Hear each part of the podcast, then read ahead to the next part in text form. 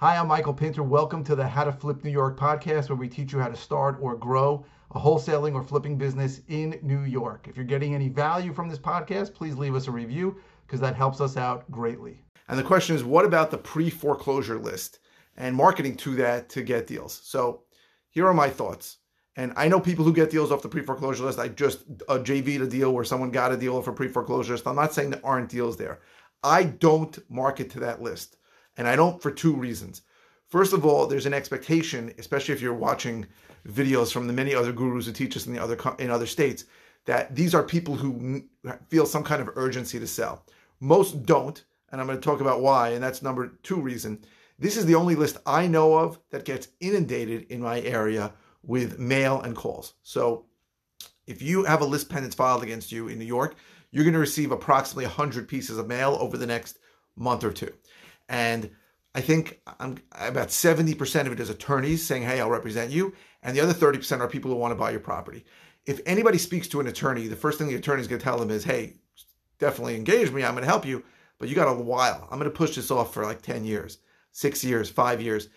Foreclosures in New York take a very long time. If you're watching people who operate in Texas, foreclosures take less than 2 months in Texas. You go into foreclosure in Texas, 2 months later, you're out. In New York, you're talking about years. So there isn't the same urgency that you might think there is. In New York.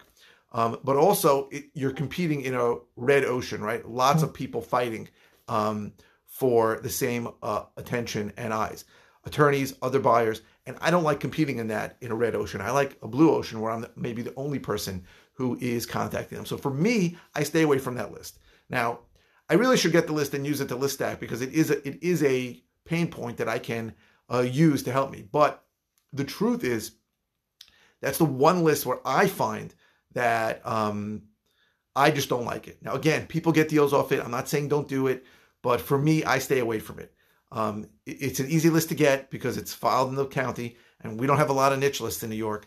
This is something easily to get from the county because every list pendants gets filed there. It's easy to get, but for me, I stay away from it for the reasons I just told you. Again, the one is I think everybody's competing in that area and much more competition than other areas in an area that I believe is much less competition than most other states. And number two is